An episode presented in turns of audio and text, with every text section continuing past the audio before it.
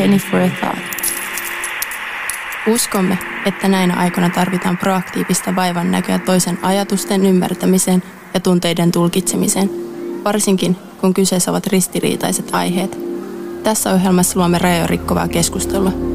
Käytetään aikaa toisen ajatusten ja tunteiden tulkitsemiseen ja ymmärtämiseen. Luodaan rajoja rikkovaa keskustelua. PFT.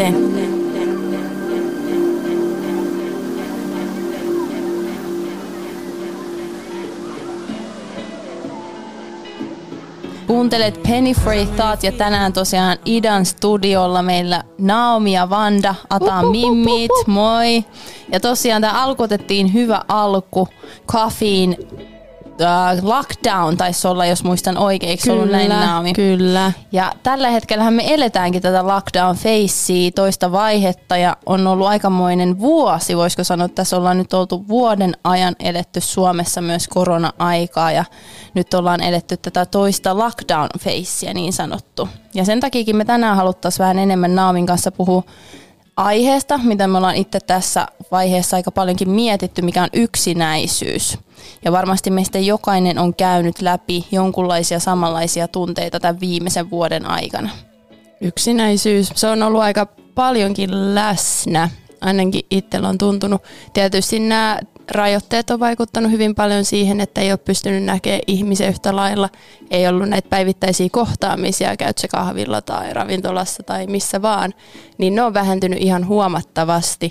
Ja sitten on miettinyt aika paljon sitä, että välillä itselläkin tulee vähän yksinäinen olo, vaikka on ihmisten seurassa.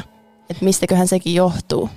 Ja se on mielenkiintoista, koska mä oon itse asiassa joskus aika paljon tot miettinyt tot yksinäisyyden tunnetta, että mulla taisi olla just viime vuoden aikana se, että kun poistuin, en kauheasti nähnyt ihmisiä, kun oli totta kai piti pitää turvallisena itsensä ja kaikki muutkin lähellä, niin sitten käveli kadulle. Aina kun lähti kotoota, niin jotenkin huomasi sen, että mistä ehkä se yksinäisyys, varsinkin tässä Helsingissä ja Suomessa johtuu mun mielestä, on se, että kun kävelee kadulle ja sitten se, se fiilisti, että kun ihmiset vetää katseensa pois, kun ne näkee sut, silmät ja pää menee alaspäin, Kyllä. tuntuu vähän niin kuin, että ihmiset ei halua edes nähdä sua.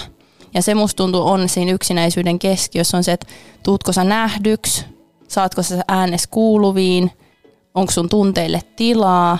Niin se jotenkin musta on ehkä surullista nähdä, että täällä Helsingin kaduilla ainakin, kun nyt asuu just tässä Helsingissä, ne ei ole sellaista jokapäiväistä arkista kohtaamista, missä ihmiset sanoo sulle moi, kun ne kävelee sen ohi, ohi ei kysy, että mitä kuuluu bussipysäkillä, istutaan ratikassa ainakin kolme metriä väliä, ei edes yhden metrin turvaväliin, turvaväliin. enemmän kuin turvavälit siinä vaiheessa.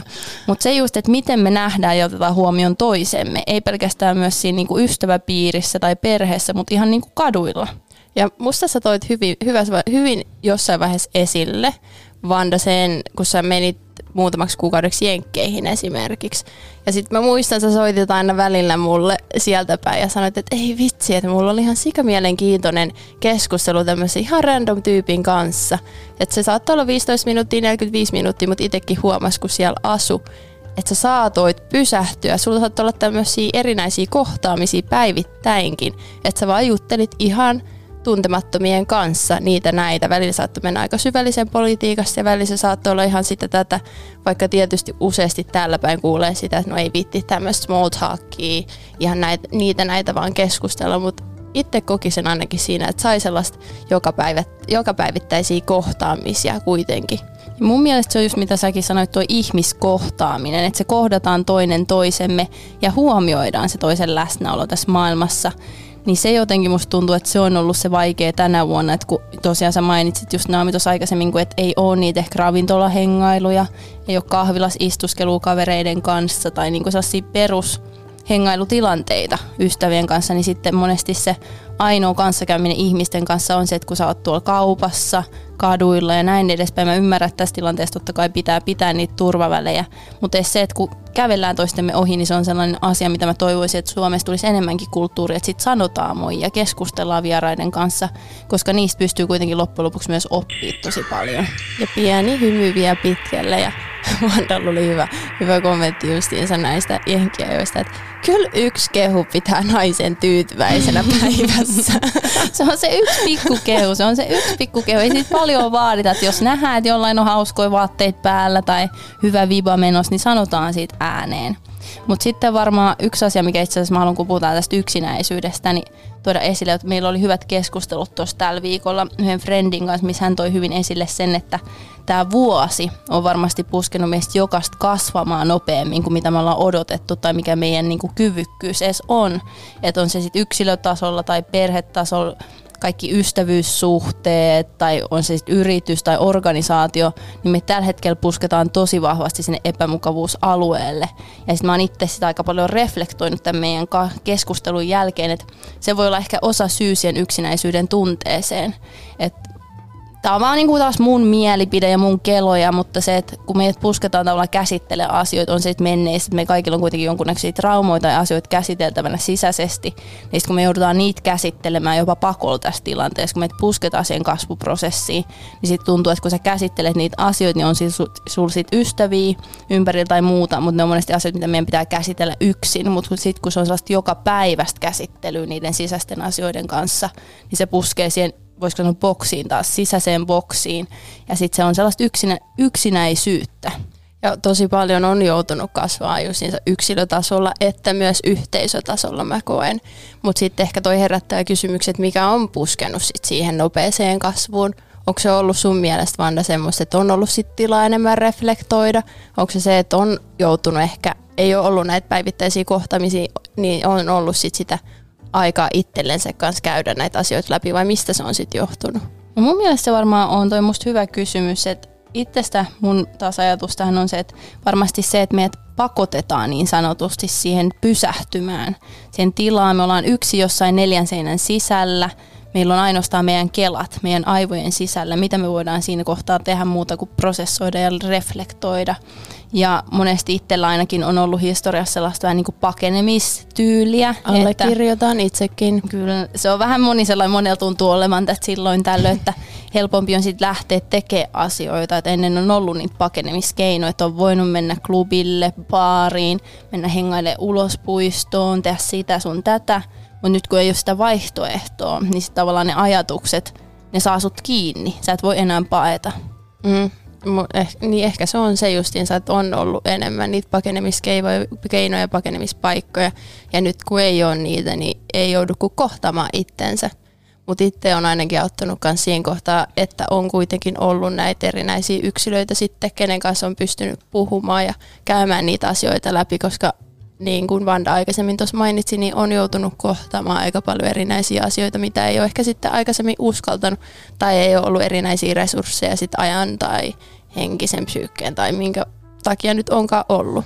Ja kyllä tässä niin kuin on vahvasti korostunut se tarve ihmiskontaktille tänä vuonna. Sitten kun meille sanotaan, että ei saa olla lähellä muita ihmisiä, pitää pitää turvaetäisyyttä, niin on varmaan korostunut se tarve myös siihen ihmiskontaktiin ja muihin ihmisiin. Ja itsekin kasvanut tosiaan se arvostus vahvasti siihen tukiverkostoon, mitä itsellä on. Ja saa olla kiitollinen siitä, että on ihmisiä ympärillä. On kiitollinen siitä, että me asutaan Naamin kanssa täällä tässä hetkellä kahdestaan, että ei ole yksin tavallaan kotona myöskään, että siinä on mahdollisuus ja että on niitä ihmisiä. Ja mun mielestä olisi kiva myös pureutua vähän enemmän sitten näihin ajatuksiin, mitä on joutunut reflektoimaan ja mitä asioita on käynyt läpi ja mietiskellyt kanssa nyt, kun on ollut enemmän aikaa.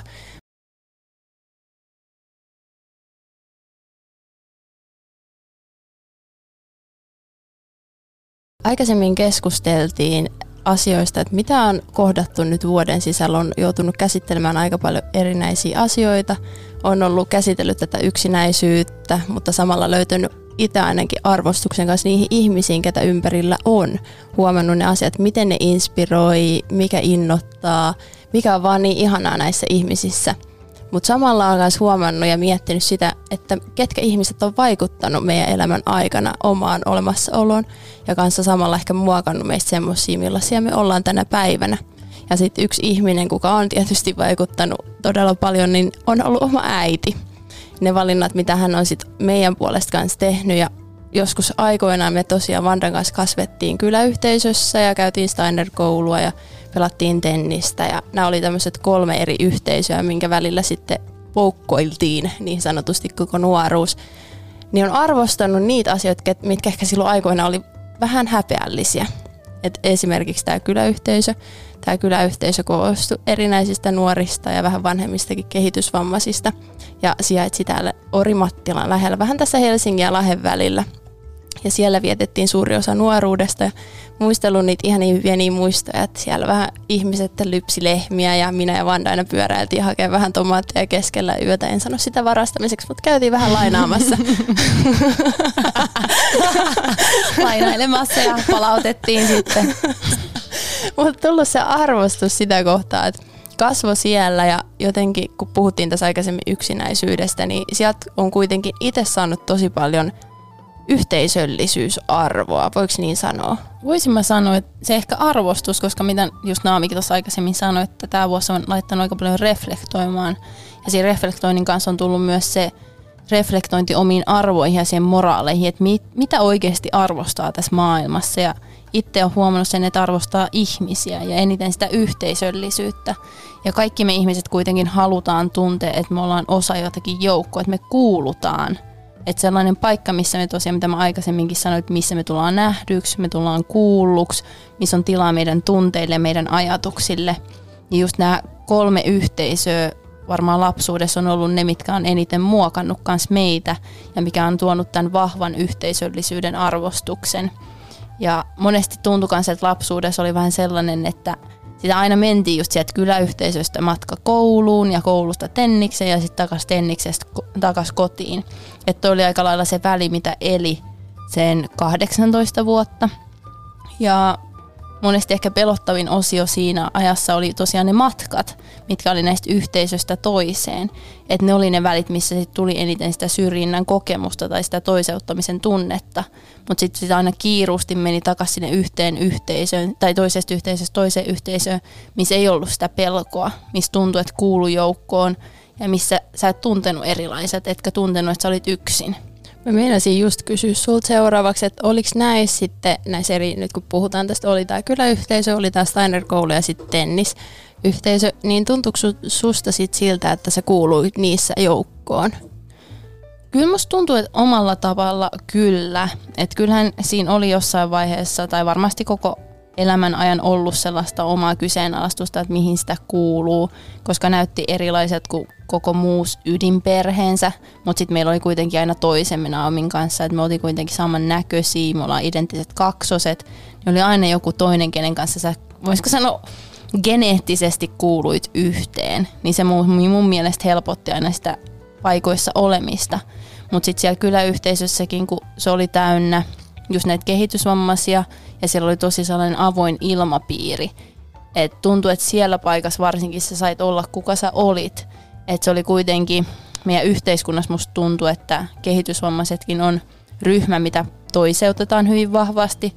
Niitä monesti just laitetaan tällaisiin kyläyhteisöihin, laitoksiin, voisiko sanoa pois meidän yhteiskunnan silmien nähtävistä – mutta sitten tuntui, että siellä tavallaan sai olla kuka oli. Kukaan ei kyseenalaistanut, että miltä sä näytit, kuulitko sä joukkoon. Että kun sä asuit siellä, niin sä olit vaan automaattisesti osa sitä joukkoa. Ja sitten keskusteltiin ihan perusasioista, että no miten meni lypsyllä tänään, miten meni sitten siellä kynttiläpajassa tai muita talkootöitä tehdessä. Että se oli sellaista voisiko sanoa rauhallista elämistä luonnon keskuudessa. Ja sitten jälkikäteen, kun on enemmän tutkinut vähän sitä, että mikä se on ollut se kyläyhteisön vaikutus itteensä, niin on enemmän tutkinut sitä, että mistä ehkä se pedagogiikka tai ajatusmaailma on mennyt, tullut edes siellä kyläyhteisössä. Niin se esimerkiksi lähti hyvin vahvasti sellaisesta utopia-ajattelusta, että haluttiin rakentaa utopinen yhteiskunta – tämän yhteiskunnan sisälle, että missä ei ole niin vahvoja hierarkioita ja just tämä yhdessä eläminen. Että kaikki mitä siellä tehtiin, musta tuntuu, että mitä me lapset tehtiin siellä, se meidän tehtävä oli olla lapsia. Sitten siellä oli taas nämä kyläläiset, ketkä sitten oli just näissä pajoissa töissä ja maat, maatilatöissä. Niin sitten ne, mitä nekin tuotti, siellä tuotettiin just kynttilöitä, käsitöitä, tuotettiin omaa juustoa, lihaa, kaikkia ruokia. Niin kaikkien työ loppujen lopuksi meni siihen yhteisöön. Ja toimin aika pitkälti siihen kanssa, mitä me ollaan Vandan kanssa paljon puhuttu, että millaista se on nykymaailmassa, kun meillä on isoja kaupunkeja, on isoja maita ja näin edespäin, niin se sun oma työn tulos ei niin vahvasti vaikuta siihen yhteisön hyvään. Että miten me sitten löydetään meidän merkitys tässä yhteiskunnassa. Ja ehkä just on huomannut sen eron, kun oli mahdollisuus asua tämmöisessä pienessä yhteisössä, joka oli perustunut tämmöiseen ehkä omanlaisensa utopiaan – niin siellä taas, niin kuin Vandekin mainitsi tuossa, niin siinä näkyy se sun työn tulos, että miten se suoranaisesti vaikutti siihen yhteisön hyvinvointiin. Sä tuotit jotain ja kaikki hyöty siitä yhtä lailla. Ei ollut väliä sen, että sä et saanut siitä sen vertaa mitään enempää, vaan sä tuotit sen kaikille. Ja toi oli musta mielenkiintoinen, kun sä sanoit tuonne, että nykyisin se aika monesti menee tai siis varsinkin kaupunkielämässä tai niin sanotussa normaalissa elämässä, että mitä ikinä sä teetkään, niin sä tuotat itses vuoksi tai sitten sen lähipiirin vuoksi, sun perheen vuoksi, mutta se ei ole sellaista suurempaa ehkä merkitystä yhteisen hyvän vuoksi. Ja sen takia se on mun, mun mielestä mielenkiintoista huomata, kun työmarkkinoilla ja kaikissa puhutaan siitä, että pitää nyt löytää se vahva merkitys, pitää löytää se merkitys jostain. Mutta se mä oon aina vertaan tätä asiaa vähän niin kuin siihen heimokulttuuriin, missä jokaisella on ollut se vahva roolinsa siinä yhteisössä. Ja sitten sitä ollaan kuitenkin huomattu se merkitys, niin kuin säkin sanoit, mitä me todettiin meidän lapsuudessa, että jokaisella oli se oma roolinsa. Ne oli omia pelaajia siinä yhteisössä, mutta kaikki oli kuitenkin yhteisen hyvän vuoksi. Ja toi ero aika vahvasti, tässä käveltiin tänne ja pohdittiin kanssa sitä, että miten taas, kun oli tämä molemmat kyläyhteisöjä Steiner, ne pohjautuu aika vahvasti tämmöiseen yhteisöllisyyteen, että tehdään yhdessä sitä sun käytävälauluja, sitä sun tätä. Mutta sitten oli taas tämä tennisyhteisö, missä oli ehkä vähän erilainen toimintamalli ja sitten kun urheilijana kuitenkin sut pusketaan siihen kilpailuun ja pitäisi aina pelata itsensä vuoksi ja pitäisi voittaa ja saada menestystä ja näin edespäin, niin miten sä koet sitten, että miten nämä kaikki pelas yhteen, tai kun vertaa tätä tennis ehkä enemmän yksilölaji varsinkin kun on, niin siinä varsinkin on ehkä joutuu vähän tuijottaa omaa napaa vaan versus sitten nämä yhteisöt. Niin musta tuntuu just, että me sunkin kanssa Naami ollaan paljon keskusteltu tätä, että kun tennis on ollut, tai se on vahvasti yksilölaji, että mekin molemmat pelattiin pääsääntöisesti singlee, eli yksin pelaamista, eikä sitä duppeli, missä pelataan kaksi ihmistä vastaan kaksi ihmistä. Niin tavallaan mä siinä pohdinnoissa, mitä me ollaan kahdestaan käyty, niin mä oon huomannut sen, että lapsuudessa mulla oli tosi vaikea saada kiinni siitä kilpailemisesta, että minkä takia mun piti kilpailla. Ja sitten mä oon jälkikäteen miettinyt sen, että koska asun näissä suurissa kyläyhteisöissä, missä se oli enemmänkin sitä yhteisön vuoksi tekemistä, se merkitys oli siinä yhteisössä. Mutta sitten siinä tenniksessä se merkitys piti olla niin individuaalinen, yksilökeskeinen, että mä kilpailen oman menestykseni vuoksi – ja sitten, mitä Naaminkin ollaan puhuttu, niin siinä huomasi vahvan eron, sit kun taas meni Yhdysvaltoihin pelaamaan joukkueena. Että siellä sitten taas valmentajat teki todella paljon töitä tennisjoukkueessa, että miten mä saan nyt näistä yksilökeskeisistä ihmisistä yhteisöpelaajia, että se pelaaminen menee yhteiseen hyvään. Ja muistan siinä tenniksessäkin, mulla oli ensimmäisenä vuonna hyvä kohtaaminen. Taisi olla yksi meidän ensimmäisiä matseja, jos mä muistan Naamini pelattiin joukkueena ja mä taisin olla siinä päivän ainoa, kuka voitti mun oman matsini. Ja sitten valmentaja kävi ringissä läpi jokaiselta ihmiseltä, että voititko sä tänään? En. Voititko sä tänään? Toinen pelaaja sanoi en. Kolmas pelaaja kysytään, voititko tänään? Hän sanoi ei. Mä olin joku neljäs, kysyttiin, voititko sä tänään? Mä vähän aikaa emmin ja sitten mä sanoin, että kyllä. Ja sitten hän tulee voisiko sanoa melkein huutain vastaan, että ei, et sä voittanut tänään. Että niin kauan, kun tämä joukkue ei voita ja sä voitat yksin, niin sä et ole voittanut. Ja mä muistan myös tämän tosi selvästi, koska se oli semmoinen opetus, joka laittoi myös itse miettimään niitä arvoja, että miten on sitten nähnyt tämän just voittamisen kulttuurin. Ja sitten ehkä pysty vähän taas kääntämään kelkkaa siinä, että jos me ei oikeasti yhdessä tehdä hommia, niin miten me sitten päästään eteenpäin. Ja kyllä just niin tuosta vielä takaisin tuon niin tennispelaamisen, että mä itse huomasin, että siinä kohtaa, kun siinä löytyy se merkitys siinä kilpailemisessa, siinä yhteisestä tekemisestä, niin siinä kohtaa se kilpaileminen, voisiko sanoa, se meni niin kuin nollasta sataan. Ja siinä kohtaa mä voin sanoa, että siellä kohtaa, Jenkeissä mä löysin sen niin kuin oman sisäisen pelaajani ja mun pelin taso nousi niin, niin, niin paljon, koska se oikea merkitys oli sieltä mulle itselleni löytynyt, mikä on ollut vahvasti sidoksista nuoresta, niin kuin ollaan puhuttu nyt tässä. Se yhteisön arvo, mikä on iskostettu lapsuudesta asti, mikä oli lapsunen myös puuttunut siinä tenniksestä, niin se löytyi siinä kohtaa. Ja kyllä sitä itsekin saa ja ainakin uskoo siihen, että kyllä ihmiset motivoi, motivoituu paljon enemmän siitä, että ne pystyy tekemään yhteisen hyvän vuoksi, niin kuin tuossa aikaisemmin sanoin. Ja mäkin olen joskus lukenut itse asiassa yhtä buddha-kirjaa ja siinä sanottiin, että me ihmiset ollaan rakennettu palvelijoiksi, että me palvellaan toisia ihmisiä. Mutta otetaan tähän kohtaan vähän musiikkia ja sitten olisi kiva ehkä pureutua lisää tähän nykymaailman yhteiskuntaan. Ja mä oon itse asiassa myös lukenut mielenkiintoista kirjaa antikapitalistiseen liittyen, mikä on myös pureutunut vähän tähän nykyyhteiskuntaan ja sen yksilökeskeiseen ajatteluun.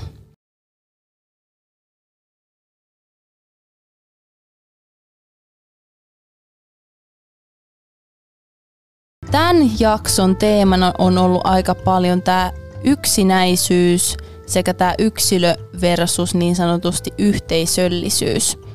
Ja tosiaan mä oon saanut, voisiko sanoa tässä viime aikoina luettu hyvin mielenkiintoista kirjaa. Kiitoksia shout out Karle Hurtingille. Sain Karlet lainaa antikapiti- antikapitalistisuuden kirjan. Ja siinäkin hyvin nostettiin esille tämä yhteisöllisyyden tarve nykyyhteiskunnassa. Ja tosiaan siinä vähän haastetaan tätä liiketoimintamaailmaa, yritysmaailmaa ja sitä, että miten meidän maailma pyörii nykyisin aika paljon rahan ympärillä. Mutta siinä itse asiassa mä haluan ennen kuin mä kysyn naametyön kysymyksen, niin saada tämän quotein. Tämä on sellainen asia, mikä mulla aina jää mieleen, että on helpompi kuvitella maailman loppu kuin kapitalistisuuden loppu. Mm. Mutta säkin oot tehnyt tosi paljon, että me ollaan molemmat tehty paljon yritysmaailmassa, niin mitä mieltä sä oot, kun katsotaan yritysmaailmaa just tästä niin sanotusti yhteisöllisyyden lenssistä? Tämä on aika, aika heitit tämmöisen vaikean kysymyksen tähän näin, koska tästäkin voisi itsessään pitää jo oma jaksonsa. Mutta tosiaan ollaan molemmat päästy näkemään aika läheltä yritysmaailman toimintaa ja edelleenkin oman toiminnan kautta ollaan siinä ympyrässä kiinni. Mutta kun verrataan nyt tätä yhteisöllisyyttä ja miten sitten yritysmaailmat ja organisaatiot kiinnittää huomiota tämmöisiin ehkä pehmeämpiin arvoihin, miksi niitä kutsutaan, tällaiseen yhteisöllisyyteen ja tulla kuulluksi, tulla nähdyksi ja näin edespäin, niin mitä itse on havainnut, niin aika paljonhan se edelleenkin pyörii sen rahan ympärillä, mitä me saadaan tästä irti, mikä se hyöty meille on, joka sen investoinnin päässä niin sanotusti. Ja tavallaan ne itse mittaristotkin on luotu tukemaan tämmöisiä toimintamalleja. Ja tuossa mä haluaisin sanoa, kun sä kanssa toit tuon tavallaan mittariston se hyöty, että se on varmaan ollut myös itselle se suurin kysymysmerkki, että kun yrittää tehdä just sitä moninaisuutta, monimuotoisuutta, yhdenvertaisuutta ja inkluusiota puskee eteenpäin tuolla yritysmaailmassa, niin se kysymys aina, miten sitä lähestytään, on se, että no mitäs me tästä nyt sitten saadaan. Ja sitten tässä kirjassa tosiaan, mitä mäkin olen lukenut nyt, niin siinä tuli hyvin esille se, että mitä jos me vietäisiin toi sama niin kuin ajatusmaailma sitten siihen perhe, perhekontekstiin niin sanotusti. Et mitä jos me perheessäkin mietittäisiin sitä, että nyt kun mä investoin tähän mun siskoon, mun äitiin, mun isään, mun lapsiin, niin sitten kun sä investoit on se sun, sit sun aikaa, mitä vaan resursseja, niin odotatko sä siitä jotain hyötyjä itselle siinä kohtaa?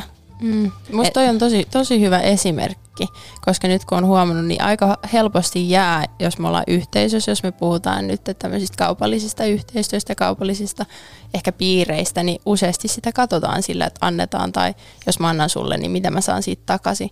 Ja Vanda, sä toit jossain vaiheessa ottanut esille, mikä tämä oli tämä niinku rakkauden ympäristö rakkauden se ympärä. Rakkauden ympyrä, mutta se, tota, mä haluaisin vielä ennen sitä tota, tuoda esille tosiaan sen, että just kun puhutaan tästä yhteisöstä, just kun mä toin tuon esimerkin siitä perhe- tai tällaisen investoinnin ja sitten sen hyödyn katsomisen tuollaisessa perheympyrässä, niin sehän kuulostaa aika naurettavalta, että odotetaan kuulostaa. jotain niin kuin hyötyä, että jos mä laitan omia resursseja niin kuin toisen ihmisen hyvinvointiin, mutta tavallaan just se, että miten meillä nykymaailmassa se yhteisöllisyyden arvo jää hyvin pieniin piireihin. Että se monesti just jää tähän pien niin kuin sisäiseen perheeseen, ehkä sitten läheisimmät ystävät. Mutta missä vaiheessa me voitaisiin viedä ehkä sitä samaa perhearvoa tai yhteisöllistä arvoa myös suurempiin piireihin, suurempaan sosiaaliseen kontekstiin. Että on sitten, katsotaan vaikka Helsinki kaupunkina, katsotaan vaikka joku ravintolatoiminta, katsotaan yritystoiminta, harrastuspiirit, niin miten me voidaan levittää sitä niin kuin tällaista yhteisöllisyyden ja perhearvon kontekstia laajemmalti myös. Ja itsessään toi vaan herätti mulle semmoisen ajatuksen, niin että kun me jopa ei tarvitse välttämättä tuohon perheympäristöön viedä, mutta jopa niin kuin kavereidenkin kesken, että jos sä teet jotakin jollekin ihmiselle tai ihan vaan vieralle henkilölle, niin että me ei odotettaisi tai oletettaisi aina jotakin vastineeksi. Mutta sitten kun itse luki joskus taas tämmöistä niin enemmän sosiaalipsykologiaan pureutuvaa kirjaa, niin miten me pystyttäisiin taistelemaan tätä vastaan, koska siinä tuotiin vahvasti esille, että miten meidän ihmisluonne on jo luotu tämmöisen vastineen ympärille. Että jos esimerkiksi mä raaputan sun selkää, niin mun olettamus on, että hyvä metafora. mä, mä vien tämän loppuun, mä vien tämän ainakin loppuun. Että kun mä raaputan sun selkää, niin mun olettamus on, että okei, sun pitäisi olla valmis raaputtaa vastineeksi myös mun selkää. Mm-hmm. Että maailma pyörii niin vahvasti sen ympärillä, että me oletetaan aina jotakin vastineeksi. Niin miten me pystytään rikkomaan näinkin laajalti meihin ehkä sisäistettyä mallia, varsinkin kun me siirrytään vielä niin tämmöisiin isompiin ää, miten se yhteisöihin, ja varsinkin kun me, jos me puhutaan yritysmaailmasta. Mutta oli hyvä nyt, kun sä toit tuon raaputusselkä-esimerkin esille, niin siihen kohtaan jos tuli just se sitä niin kuin rakkauden ympyrä esimerkki, mitä mä luin sitten taas toisesta kirjasta. Täällä on paljon, me voidaan linkkailla näitä kirjoja ja laittakaa ihmeessä viestiä jälkikäteen.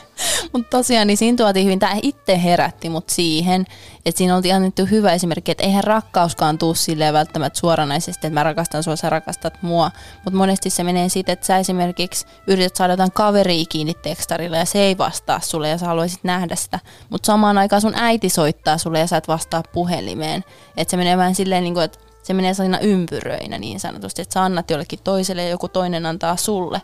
Niin samoin mä haluaisin nähdä, että meillä olisi olla samanlaista yhteisöllistä ajattelua myös työmaailmassa, että sä autat jotakin toista, mutta sä et oleta siltä sitä apua. Voisiko sanoa, että siinä tulee just tämä karman laki niin Mä meinasin just sanoa, että pureutuuko tämä nyt enemmän siihen hyvään karmaan, mitä ehkä uskotaan tässä maailmassa. No mä uskoisin näin, mä uskoisin näin. Mutta tosiaan kun puhutaan siitä yhteisöllisyydestä tuossa niinku yritysmaailmassa, mä vien takaisin tähän vähän, mistä me lähdettiin tämä keskustelu kanssa äsken, niin mä haluaisin kysyä sun että onko sulla ollut minkälainen fiilis, jos sä mietit yhteisöllisyyttä sun tai niissä paikoissa yrityksissä, kenen kanssa sä oot tehnyt töitä, missä sä oot ollut töissä, niin miten sä oot kokenut siellä sen yhteisöllisyyden?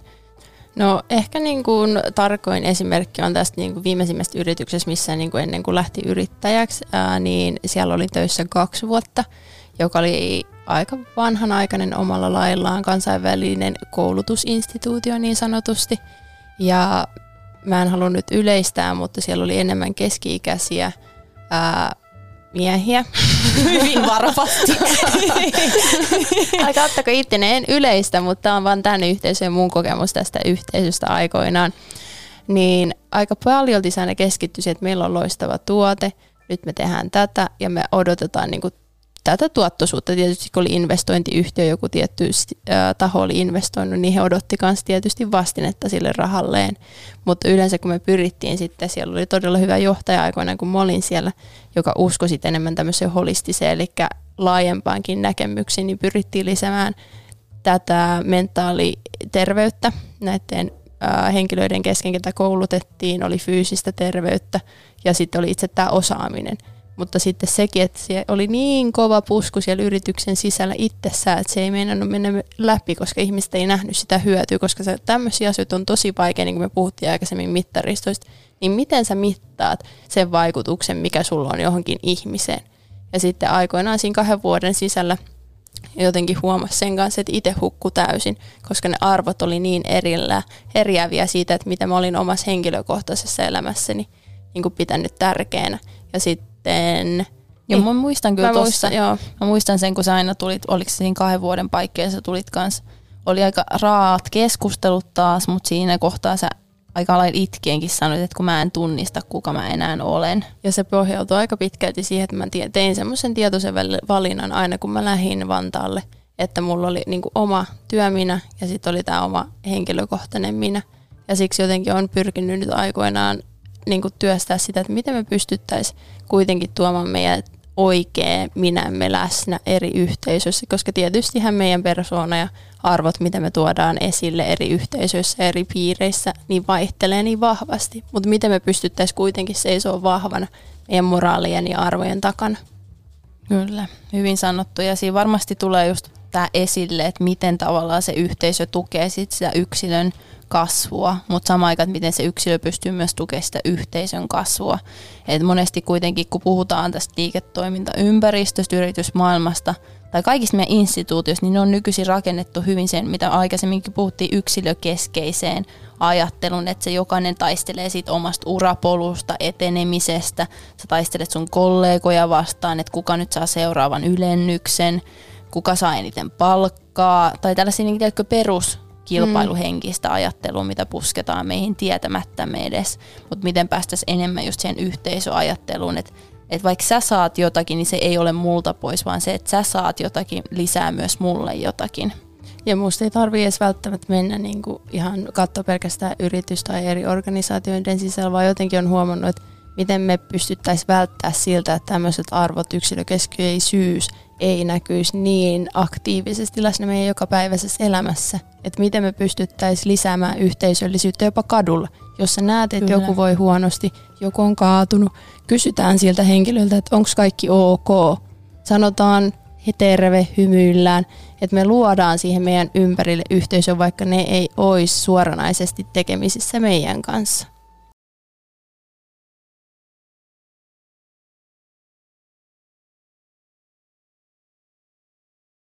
Tänään on ollut aika tällaista reflektointia viimeisen vuoden ajalta, yksinäisyyttä, yhteisöllisyyttä ja mitä ne tässä, voisiko sanoa, tämän tilaste, tässä tilanteessa on meille merkinnyt. Ja tosiaan tämä vuosi korona, mä oon tavallaan ollut ehkä omalla tavallaan kiitollinen, että se on tullut, koska se on paljastanut hyvin paljon näitä, voisiko sanoa kriks and cracks, en sano piip, piip asioita tässä meidän yhteiskunnassa, niin se on ollut ehkä tarvittua, mutta se on myös tuonut paljon mun mielestä esille sen, että me ei yksin niistä asioista pärjätä. On se sitten yksilöllisiä asioita, minkä kanssa me painitaan ja mitä me käsitellään, on se sitten yhteisön sisällä tapahtuvia ongelmia ja haasteita, tai näitä yhteiskunnalliset, varsinkin yhteiskunnalliset haasteet, minkä kanssa me tällä hetkellä painitaan, ilmastonmuutos, mihin liittyy myös vahvasti nämä yhteiskunnalliset asiat, epätasa-arvo ja näin edespäin, niin me ei valitettavasti tulla ratkoon näitä asioita kukaan yksin, vaan se yhteisöllisyys yhdessä enemmän. Ja on ollut mahdollisuus päästä reflektoimaan asioita. Mä uskon, että jokainen on sitä joutunut ja päässyt tekemään, niin mun mielestä se on ollut kans, niin jos joutuneet positiivisia asioitahan pyritään etsimään ja katsomaan, ää, niin on ollut sinänsä hyvä, että on jokainen joutunut kohtaamaan ne omat mörkönsä niin sanotusti ja paljastaa asioita kaapista, niin mä uskon, että pitkällä tähtäimellä se auttaa meitä myös kohtaamaan toinen toisemme paremmin, eikä ehkä olla niin vihalla läsnä. Koska joku mä kuulin tämän toisessa päivänä, että to think is to listen – että miten me pystytään oikeasti kuuntelemaan toinen toisemme, mitkä ne tarpeet on, miten me pystytään yhdessä liikkuu eteenpäin, niin on se, että me oikeasti pyritään ymmärtämään toinen toisiamme. Ja varmasti kun sä kanssa sanoit tuon niin kuuntelu ja kaikki tällainen läsnäoleminen, niin sitä on haastettu tänä vuonna. Et musta tuntuu, että tässä ei, ole, tässä ei vaan pystynyt olla tänä vuonna mitään eko edellä menemistä. Ei, ei. Se on pitänyt olla vaan jokainen meistä haavoittuvaisena ja musta tuntuu, että se on ehkä ollut se pelottava asia kanssa, mikä on vähän sellainen, voisiko sanoa, sheikannut ihmiset. Apua, että mä en pysty nyt esittämään mitään, mulla ei voi olla ego, vaan että on pitänyt olla aidosti oma itsensä. Että sut on niin paljon puskettu siihen omaan sisäiseen, tai katsoa sitä sisäistä hyvinvointia, mitä sulla sisällä menee. Ja arvosta. Arvostetaan toinen toisiamme, niin kuin sanottu, kuunnellaan, arvostetaan, ollaan läsnä, niin me pystytään yhdessä kyllä muokkaamaan meidän tulevaisuudessa, mä uskon kyllä hyvä, ja mennä kohti niin sanottua utopiaa. Mutta mitä mieltä sä Naomi oot tuossa tosiaan tälleen vielä loppu, että miten sun mielestä me voidaan vahvistaa sellaista yhteisöllisyyttä, että ei jätettäisi ketään yksin tai siihen yksinäisyyteen? Mun mielestä lähtee aina pienistä teoista. Me puhuttiin tuossa aikaisemmin jakson aikana siinä, että miten me edes huomioidaan, huomioidaan toinen toisemme annetaan välillä hymytylillä, joka kävelee vastaan ja sanotaan moikka. Katsotaan edes silmiin. Katsotaan edes silmiin. Ja se, että otetaan joku yhteinen tavoite, joku motivaatio, että ei vaan toimita sen oman hyvän vuoksi, vaan nähdään se isossa kuvassa. Me ei tulla saamaan näitä tuloksia päivässä, ei mikään hyvä tuu nopeasti, vaan se, että tehdään töitä paremman tulevaisuuden perässä. Kyllä, musta oli hyviä asioita, mitä sä sanoit ja On ollut ilo tänään päästä keskustelemaan tähän, täällä kahdestaan Aamin kanssa studiossa.